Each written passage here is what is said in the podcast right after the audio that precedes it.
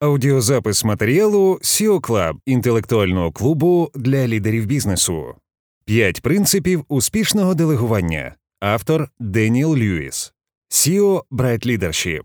Ніхто не казав, що керувати людьми легко.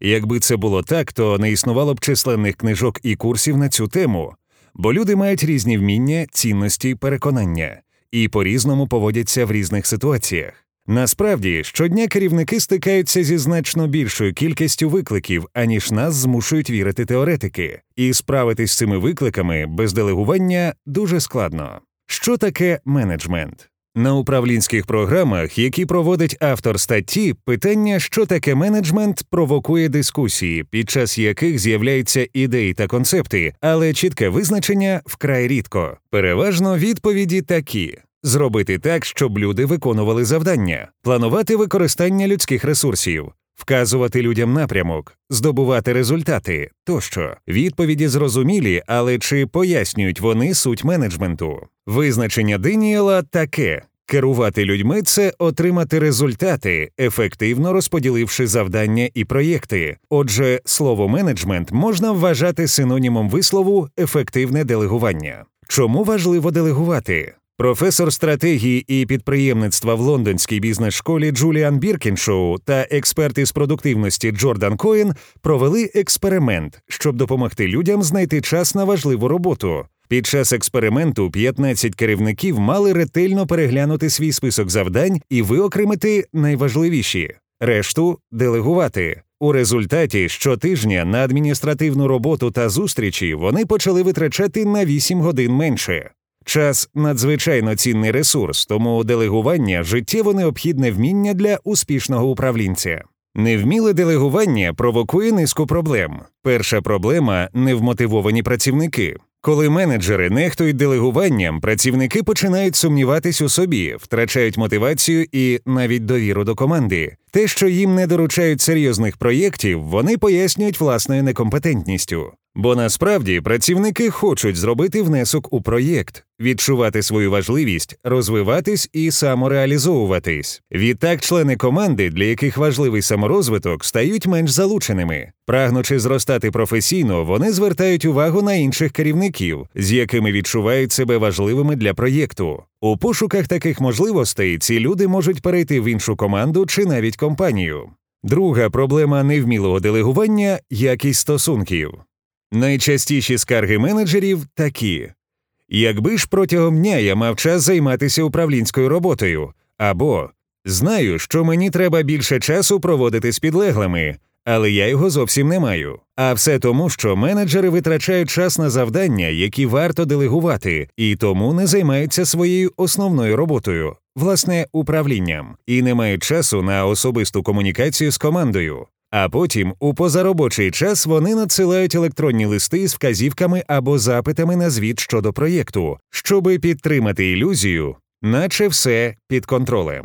Такі менеджери ризикують віддалитися від підлеглих, ставлять під сумнів якість стосунків і навіть добробут членів команди. Третя річ, яка страждає від невмілого делегування організаційні цілі. Через невдале делегування результати команди можуть не збігатися з цілями організації. Брак навичок делегування може пригальмовувати розвиток та інновації команди, а отже, і компанію. Небезпека в тому, що це може перешкодити приймати позитивні виклики. Тому вміння делегувати та керувати очікуваннями працівників дає хороші результати, особливо на ринку праці, орієнтованому на кандидатів. Делегування важлива умова для автономних команд, ефективної співпраці, ухвалення вдалих рішень та здатності компанії реагувати на зміни. П'ять кроків успішного делегування. Автор статті ділиться історією зі свого життя. Одного разу я познайомився з Грегемом, менеджером, у якого було 17, так, 17 прямих підлеглих. А тоді вважали, що оптимально, коли в команді є 4-6 людей. Мене зацікавило те, як Грехем керує такою армією. Ще більше я здивувався, коли він одразу погодився зустрітись зі мною найближчого понеділка. До того ж, час призначав я. А потім мене вразив його робочий стіл. На ньому не було документів. Жодного. Наприкінці зустрічі я запитав, як він так вдало дає собі раду з 17 підлеглими. Грегем, усміхаючись, відповів: Що ж, мені пощастило, в мене є багато людей, які виконують роботу, тому я маю час займатися тим, що найбільше люблю управлінням. Згодом я сам став його підлеглим. Тоді я сповна оцінив стиль роботи Грегема і те, скільки часу може звільнити ефективне делегування. Ось п'ять принципів, яких він дотримувався. Перший принцип наймати найкращих. Грегем умів оточувати себе дуже здібними, амбіційними і спраглими до розвитку людьми. У нього не було працівників, які б висіли баластом. Ви маєте великі шанси піти на дно з підлеглими, яким не можете делегувати, бо вони не здатні вчитися і зростати. Рішення в тому, щоб наймати тих, хто може рухатись синхронно із потребами організації. Другий принцип делегування пояснювати завдання. Грегем завжди докладно пояснював завдання і перевіряв, чи правильно підлеглі зрозуміли очікування щодо кінцевого результату. Це економило багато часу. А коли фактичний результат збігався із очікуваним або навіть його перевершував, усі залучені працівники почувалися впевненіше. Третій принцип обґрунтувати користь. Ніщо так не вбиває мотивацію, як відчуття безглуздості роботи. Грегем блискуче доносив мету. Його підлеглі завжди знали, як виконане завдання вплине на проєкт і відчували необхідність зробити все вчасно. Принцип четвертий що делеговано, те делеговано. Деякі працівники мають суперсилу повертати доручену їм роботу. У одній статті делеговане завдання автори назвали мавпою. Щоб делегування було ефективним, важливо не приймати мавпи назад. Грегем був у цьому професіоналом. Він обговорював завдання із підлеглими, але наступний крок завжди був за підлеглими. Тобто, що було делеговано, залишалось делегованим. П'ятий принцип знайте, з ким працюєте. Кожен член команди розвивається по різному: хтось ривками, хтось повільно, але стабільно.